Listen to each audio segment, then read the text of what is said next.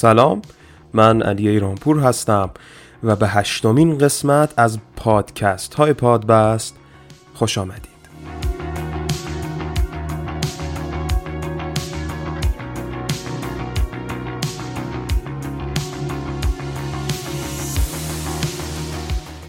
در شماره گذشته پادبست در خصوص مقاله مهندسی ارزش که توسط خود من در شماره اخیر نشریه داربست به چاپ رسیده بود صحبت کردیم.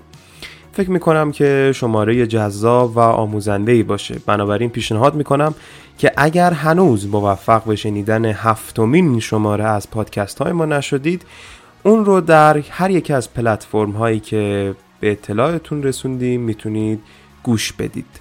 اما در شماره پیش روی پادبست.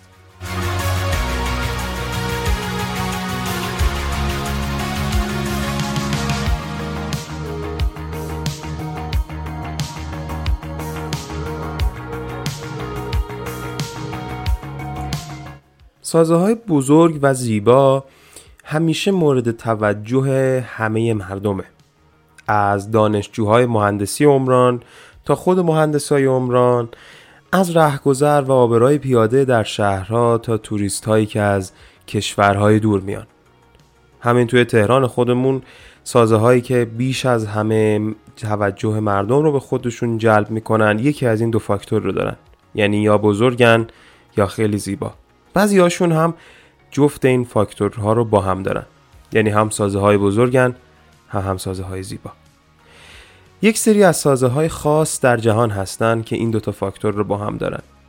یعنی اونقدر مشهور میشن که همه مردم هم اذعان می‌کنن که این ساز زیباست و هم اذعان می‌کنن که این سازه بسیار بزرگ یکی از این سازه ها که اتفاقا شاید شما هم قبلا در تلویزیون اون رو دیده باشید سازه آشیانه پرنده در چین.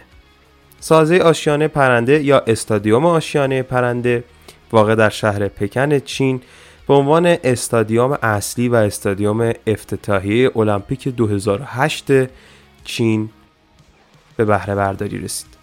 این استادیوم که یک سازه فولادی عظیم رو در خودش جا داده تونسته یکی از سازه های برتر معماری در جهان هم باشه. که توجه های بسیار زیادی رو به خودش جلب کرده. در شماره اخیر نشریه هم زهرا مستطاب به سراغ این سازه رفت و در مورد اون مطالب بسیار جذابی رو به رشته تحریر در آورد خب همونطور که گفتم در این قسمت در خدمت زهرا هستیم. زهرا اگر سلامی خوشو بشی با شنونده هامون داری ما شنونده ایم. سلام زهرا مستطاب هستم ورودی 97 عمران امیر کبیر. خیلی ممنونم از دعوته خواهش می‌کنم. خب من خاطرم هستش که توی شماره در واقع اخیر داربست که داشتیم در مورد متن تو صحبت می‌کردیم خیلی متن جذابی به نظر می‌رسید و اتفاقا همین هم باعث شد که ما به عنوان حالا یکی از گزینه های طرح جلد ازش یاد بکنیم که خب در نهایت ولی نتونستیم این کار رو انجام بدیم. اما اگه بخوای یه توضیحات کلی در مورد خود این ورزشگاه به ما بدی فکر می‌کنم در ابتدای امر جذاب باشه. خب من می‌خوام از المپیک شروع کنم. مسابقات المپیکو قطعا همه ما هم دربارش شنیدیم هم دنبال کردیم. یه بخشی هم که همه ماها تو هر المپیکی دنبال می‌کنیم اون افتتاحیه و اختتامیشه. حالا این المپیکی که به سازه ما مربوطه المپیک سال 2008 پکنه که افتتاحیه و اختتامیش توی این استادیوم آشیانه پرنده برگزار شد. سال 2002 کمیسیون برنامه ریزی شهرداری پکن اومد یه مسابقه ای رو برگزار کرد برای طراحی استادیوم اصلی این سری بازی المپیک یه سری شرط هم اومد گذاشت واسش مثلا اینکه ظرفیتش حدود 100 هزار نفر باشه با محیط زیست سازگاری داشته باشه سقفش متحرک باشه و یه جوری طراحی بشه که خب حالا بعد این المپیک هم بشه به روش های دیگه ای ازش استفاده کرد. حالا کسایی که یکم با این سازه آشنا باشن الان ممکنه این سوال واسهشون پیش بیاد که اصلا این استادیوم سقف متحرکی نداره داستانش چیه؟ خب حالا بهش می‌رسیم. به هر حال یه طرحی از این مسابقه انتخاب شد که از دو تا معمار سوئدی بود به اسمای یک هرزوگ و پیر دموغان که البته شرکت اروپ سپورت هم باشون همکاری داشته. که یکی از بزرگترین شرکت های معماریه و خیلی اسمش رو شنیدیم و 500 میلیون دلار بودجه گرفتن واسه شروع ساخت این استادیوم. دقیقا حالا این صحبت هایی که تو کردی این که حالا این سرمایه گذاری که روی بخش معماری و طراحی این استادیوم انجام دادن به یک پایان خوشی ختم شده و خب خیلی استادیوم زیبایی از آب در اومده و اسمش هم با در واقع طراحیش جورایی تناسب داره و در امتداد همدیگن خب شبیه یک آشیانه پرنده هم در واقع هست. خب حالا که بحث بحث ظاهر و معماری استادیوم شد فکر می‌کنم که یه توضیحاتی در مورد خود در واقع معماری استادیوم و ظاهر استادیوم اگه به ما بدیم خیلی خوب میشه. حتما. این سازه دو تا بخش اصلی داره. یکی اعضای فولادیشه که خب کاملا تو ظاهرش مشخصه و ما میبینیمش. یه بخش دیگه هم یه کاسه بتونیه که داخل اون بخش فولادیه و اینکه این دوتا بخش کاملا جدا از هم دیگه و فقط اون فونداسیونشون مشترکه. شکلش هم تقریبا بیزی شکله و اگه حالا عکساشو دیده باشین محورای این بیزیه تفاوت ارتفاع دارن. یعنی اون محور کوچیکتر بیزی نسبت به محور بزرگترش یه مقدار پایین تره حالا جدا از این همون شکل بیزیش هم یه سری دلایل داره. یعنی فقط به خاطر زیباییش نبوده که این شکل رو انتخاب کردن. چون باعث شده تماشاچی ها دیدشون تقریبا یکسان بشه. فاصلهشون هم از مرکز زمین کمتر بشه. که این باز خودش یه چالش بود. یعنی فضای بین ردیفا رو وقتی بیشتر می‌کردن دید بهتری به تماشاچی می‌داد. ولی تماشاچی رو از زمین دورتر می‌کرد استادیوم هم بزرگتر می‌شد و خب استادیوم بزرگتر به تب هزینه بیشتری هم داره. دیگه بالاخره طراحی واسه استادیوم بوده یه همچین چیزایی هم باید بهش توجه می‌شد. دقیقا درسته. حالا چون صحبت از دید بهتره در واقع تماشاچی ها کردی. حالا توی کشور خودمون وقتی که توی حالا خیلی از سالن های حالا کنسرت یا استادیوم های معروف هم که ما میریم حالا درسته که شاید چندان زیبایی خاصی هم نداشته باشه ولی این قضیه عدم وجود دید درست خیلی وقتها آزاردهنده است. و خب این خیلی نکته مهمیه که توی یک همچین استادیومی با این زیبایی معماری به این نکات هم توجه شده و در واقع زیبایی فدای کارایی نشده و تونستن به خوبی استفاده بکنن از پتانسیلی که حالا این معماری هم در اختیارشون گذاشته. گفتی که در لابلای حرفات این در واقع سازه اصلی این استادیوم یه جورایی از دو بخش بتونی و فولادی تشکیل شده. از اونجایی که حالا بتون یا مقداری برای بچه ها شاید جذاب تر باشه از قسمت بتونی اول برامون بگو. حتما. خب گفتیم این آشیانه پرنده توی پکنه و حالا بحث اصلی هم واسه سازه هایی که توی چین ساخته میشن زلزله است. اینجا یه مشکلی بود واسه مهندسا. این که چون این کاسه بتونی خیلی بزرگ بود باعث شد که فرکانس ارتعاش همه اجزا یکی نباشه و در برابر زلزله نتونه مقاومت خوبی رو از خودش نشون بده. حالا چیکار کردن واسه این؟ این کاسه بتونی رو به 6 تا قسمت تقسیم کردن که با یه سری اتصال اینا به هم وصل شدن. حالا دیگه هر کدوم از این قسمت ها می‌تونست آزاد حرکت کنه. یه کار دیگه هم این که یه کمان فولادی رو دور تا دور این بخش بتونی گذاشتن که اگه حالا اگه تو بدترین حالت بتون به گسیختگی برسه این فولاده جلوی تخریبش رو بگیره. و این شکل شش قسمتی کاسه بتونی هم کاملا متقارن ساختن.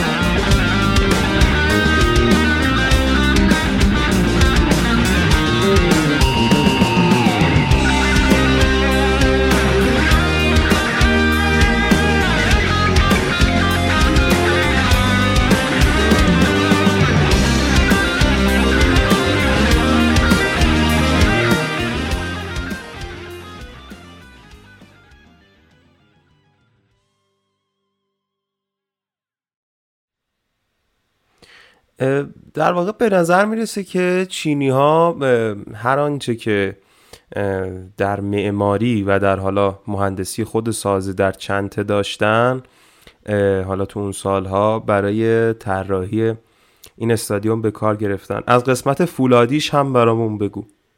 تقریبا مهمترین و جذابترین قسمت این سازه همین قسمت فولادیشه که خودش تقسیم میشه به چند تا بخش. ما وقتی به این سازه نگاه می‌کنیم شاید به نظرم بیاد این اعضای فولادیش همینجوری کنار هم قرار گرفتن و کار خیلی راحتی بوده. ولی خب هندسه واقعا پیچیده ای داره گفتیم این بخش فولادیش خودش چند دسته است؟ یه سریش ستونهاییه که مثل خرپا عمل می‌کنن. اینا رو عمودی دور تا دور این بیزی گذاشتن و توی 24 نقطه است و فاصله هاشون هم با هم دیگه مساویه. اینا یه دسته از بخش فولادی بود. یه تعدادیش هم که اعضای مقربی که برای راه پله ها اینا رو ساختن. و یه تعداد دیگه هم هستن که کلا غیر باربرن و واسه نمای سازه و تکمیل کردن اون ساختار شاخه مانند ازش استفاده کردن. حالا می‌رسیم به یه بخشی که به اسم سازه هم مربوطه. همونجور که خودت هم گفتی هر کسی به این سازه نگاه کنه اولین اسمی که به ذهنش میاد همین آشیانه پرنده است. این ساختاری که واسه سازه ازش الهام گرفتن یعنی همین ساختار شاخمانه باعث شده که این سازه مقاومت خیلی خوبی پیدا کنه. از یه طرف دیگه هم این اعضای فولادی باید پیوسته ساخته می شدن که خودش باعث مشکلات شد توی مقاومت پیچشی این فولادها. مهندسای این پروژه اومدن پیشنهاد دادن که برای این مشکل از مقطع فولاد تو خالی استفاده کنند که حالا HSS هم بهش میگن. شنونده های عمرانی اونم قطعا می‌دونن که این نوع مقطع مقاومت پیچشی خیلی بالاتری داره. حالا می‌رسیم به ساختن این اعضا. این اعضای فولادی رو طوری طراحی کردن که به شکل پیش ساخته اجراش کنن و توی شانگ ساخته شد بعد توی محل جوشکاری شد. که خب این استادیوم هم چون یه سازه خیلی عظیم بود اینجا یه ذره کارو سخت کرد عین ساخت این بخش فولادی مجبور شدن هفتاد و تا ستون بسازن که وزن این فولادها رو تحمل کنه که خب بعد از تموم شدن کار باید ستونها رو برمی داشتن.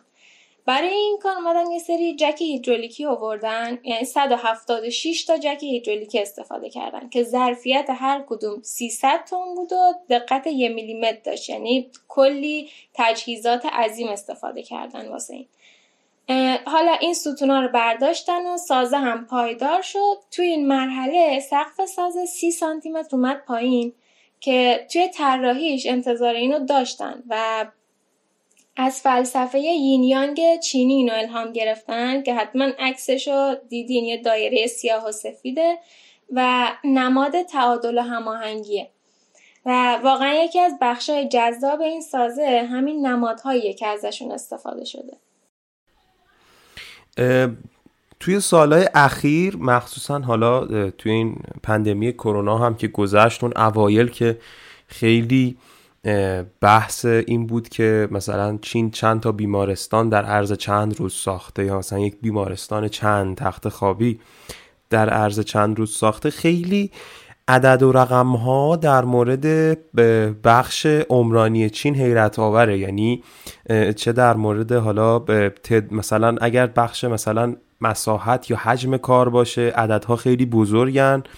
و توی حتی زمان پروژه عددها خیلی کوچیکن و یه اصلا یه چیز عجیب و غریبی دارن. میشن چینیا و خب دارن تبدیل میشن به یکی از بزرگترین یا شاید بزرگترین مصرف کننده در واقع فولاد و بتون در جهان و اصلا توی حوزه عمرانی سری کارهای عجیب و غریبی دارن می‌کنن. اما میون صحبتات گفتی که یکی از استانداردهای در واقع ساخت این استادیوم که سفارش دادن این بود که سقف متحرک داشته باشه. در مورد این سقف هم برامون یه کمی توضیح بده. توی طراحی اولیه این آشیانه پرنده یه سقف متحرک بوده که حذفش کردن. حالا چرا این اتفاق افتاده؟ چون این سقف بار خیلی زیادی رو توی اون مرکز سقف وارد می‌کرد. این سازم خب یه استادیومه نمیشه که ما وسط استادیوم یه های ستون بسازیم. پس باید این بار رو منتقل می‌کردن به اون ستونهای بیرونی. شدنی بود ولی خب حجم مساله رو خیلی بالا برد که وقتی اینو حذف کردن دیدم فولادای مصرفی نصف شد. یعنی از 80 هزار تن فولاد رسید به حدود 40 هزار تن که واقعا میارزید. و در نهایت با 42 هزار تن فولاد این استادیوم رو ساختن و این آشیانه پرنده شد بزرگترین سازه فولادی جهان. واقعا سازه عظیمی هست واقعا عظیمه. اما شاید یه چیزی در واقع یک آیتمی که شاید خیلی ها تو ذهنشون از چین و حالا کشورهای شرق آسیا تو ذهنشون نباشه این توجه به محیط زیست و نمی‌دونم آلودگی هوا و زمین و اینجور داستان است. اما علاوه بر این سقف متحرک تو گفتی که حتما می‌خواستن که با محیط زیست هم حالا سازگاری داشته باشه. چجوری این کار کردن زهرا؟ یعنی حالا چه چیزهایی رو مد نظر گرفتن؟ در مورد این هم برامون یه کمی توضیح بده لطفا. خب این روزا هر رشته ای رو ما بیایم دنبال کنیم این بخش محیط زیستی داستان رو می‌تونیم توش پیدا کنیم. یعنی خیلی موضوع مهمی شده حالا که اینقدر به محیط زیست داریم آسیب می‌زنیم ما آدما. حالا اگه از این زاویه بخوایم به این سازه نگاه کنیم بازم اینجا یه دلیل دیگه داریم واسه گذاشتن اسم آشیانه پرنده روی این استادیوم. دیدیم پرنده ها بین شاخه های رو با چیزای مختلف میان پر می‌کنن؟ توی همین سازه هم بین این اعضای فولادی با پنل های شفاف ETFE پر شده یا همون اتیلن تترافلورا اتیلن این پنلات دولاین که یه لایش به خاطر محافظت در برابر آب و هوای بده که حالا اگه باشه یه لایش هم عایق صداست. جلوی نور خورشیدم که خب نمی‌گیرن و یه ویژگی خوب دیگه هم که دارن وزن خیلی کمشونه که بار مرده سازه رو کم می‌کنه. و اینکه self cleaning یا خود تمیز کننده هستن که هزینه نگهداری رو خیلی کمتر می‌کنه. و حالا این مقایسه ها هم در برابر شیشه است عموما. از این پنل که حالا بگذریم این سازه بیشترش از فولاد ساخته شده که قابل بازیافته و دهانه های این استادیوم هم یه جوری طراحی شدن که هوا از اطراف سازه واردش میشه و از اون دهانه اصلی وسط سازه که توی سقفشه خارج میشه. یعنی یه جریان هوایی رو داره واسه ما درست می‌کنه بدون مصرف انرژی که خب واقعا چی از این بهتر. و یه چیز دیگه این که من وقتی داشتم درباره این سازه میخوندم به یه موضوع خیلی جالب برخوردم. biomimicry biomimicry یه دانش جدیدیه که مدلای طبیعت رو بررسی می‌کنه و بعد برای حل مشکلاتی که انسان داره میاد از این طرحها یا حالا فرایندها تقلید می‌کنه یا ازشون الهام می‌گیره. که توی خیلی از بخشای این سازه هم ما دیدیم که ازش استفاده شد. روز به روزم داره بیشتر از این روش استفاده میشه. و خوبی این روش چیه؟ اینه که الان اکثر سازه ها توی شکل مکعب مستطیل و با سبکای معماری خیلی تکراری دارن ساخته میشن. مثلا یه دفتر کار توی چین با یه دفتر کار توی ترکیه هیچ فرقی نداره عموما. با اینکه این دوتا محیط خیلی با هم متفاوتن هم فرهنگشون هم آب و هواشون و هم از نظر جغرافیایی. و خب وقتی از بایومیمیکری بیشتر استفاده بشه همچین مسائلی کمتر پیش میاد. خیلی هم جالب بود این چیزهایی که گفتی. اتفاقا این جریان هوا رو هم که تو گفتی خب هم برای حالا اون ورزشکارانی که توی این در واقع استادیوم کار می‌کنن در واقع ورزش می‌کنن و هم همون تماشاگرانی اونجا هستن می‌تونه خیلی حیاتی باشه. چون به هر صورت توی منطقه ای از جهان که چین و حالا این استادیوم هم که خب توی پکن هست واقع شده. هوا در بسیاری از در واقع روزهای سال می‌تونه در واقع آزاردهنده باشه و به یک سیستم تهویه این شکلی که حالا به صورت طبیعی هم اینجا یک جورهایی به وجود اومده می‌تونه نیاز باشه و خیلی می‌تونه خوشایند باشه. فکر می‌کنم که خیلی توضیحات مختصر و مفید و خوبی دادی. ممنون از اینکه با ما در میون گذاشتی اطلاعاتت رو. اگر که سخنی برای پایان دادن به صحبت خودت مد نظر داری ما در خدمتت هستیم. نه خیلی ممنونم. خیلی خوشحال شدم از این گپ و گفتی که داشتیم. متشکرم.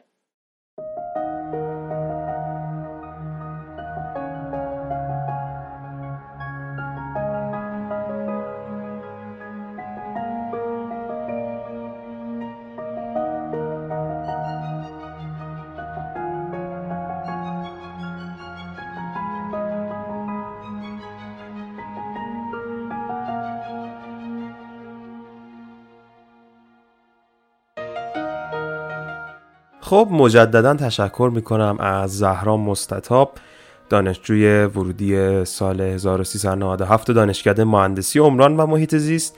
یک توضیحی که من لازم می‌دونم که در رابطه با در واقع نحوه ضبط پادکست ها بدم این هستش که شاید شما شنوندگان عزیز از این خاطر گله من باشید که در واقع در بعضی از شماره ها کیفیت ضبط صدای میهمانان ما با اندازه کافی مطلوب نیست و احیانا می‌تونه باعث رنجش در واقع شنوایی شما عزیزان بشه.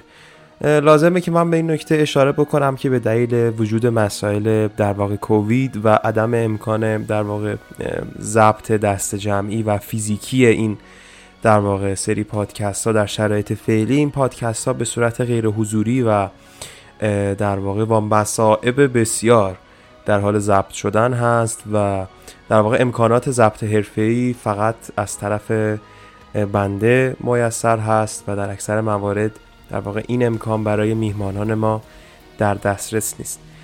ضمن اینکه من از شما عزیزان پوزش می‌خوام اما در حال حاضر راه حلی برای این مورد وجود نداره و ما هم مثل شما امیدواریم که با در واقع پایان یافتن این پندمی هرچه زودتر شرایط ضبط فیزیکی و حضوری برای ما میسر بشه و بتونیم در واقع پادکست های خودمون رو با کیفیت مطلوب تری به شما عزیزان عرضه بکنیم. به رسم پایان هر شماره از شما شنوندگان عزیز هم که تا پایان این شماره ما رو همراهی کردید تشکر می‌کنم. امیدوارم که استفاده کرده باشید و خوشتون اومده باشه. پادکست های ما به انتشار خودشون ادامه خواهند داد بر روی پلتفرم های Google Podcast، Castbox، Spotify و Podbean و همچنین بر روی وبسایت ما با آدرس www.darbastjournal.ir اگر انتقاد یا پیشنهادی دارید از طریق آیدی های تلگرام که در کانال ما با آدرس ادساین the podbast series در اختیارتون قرار گذاشته شده می‌تونید با ما در میان بذارید. باز هم متشکرم که تا پایان این شماره ما رو همراهی کردید. در این اوضاع سخت و نابسامان مواظب خودتون باشید. تا شماره بعدی شما رو به خداوند میسپارم. خدا نگهدار.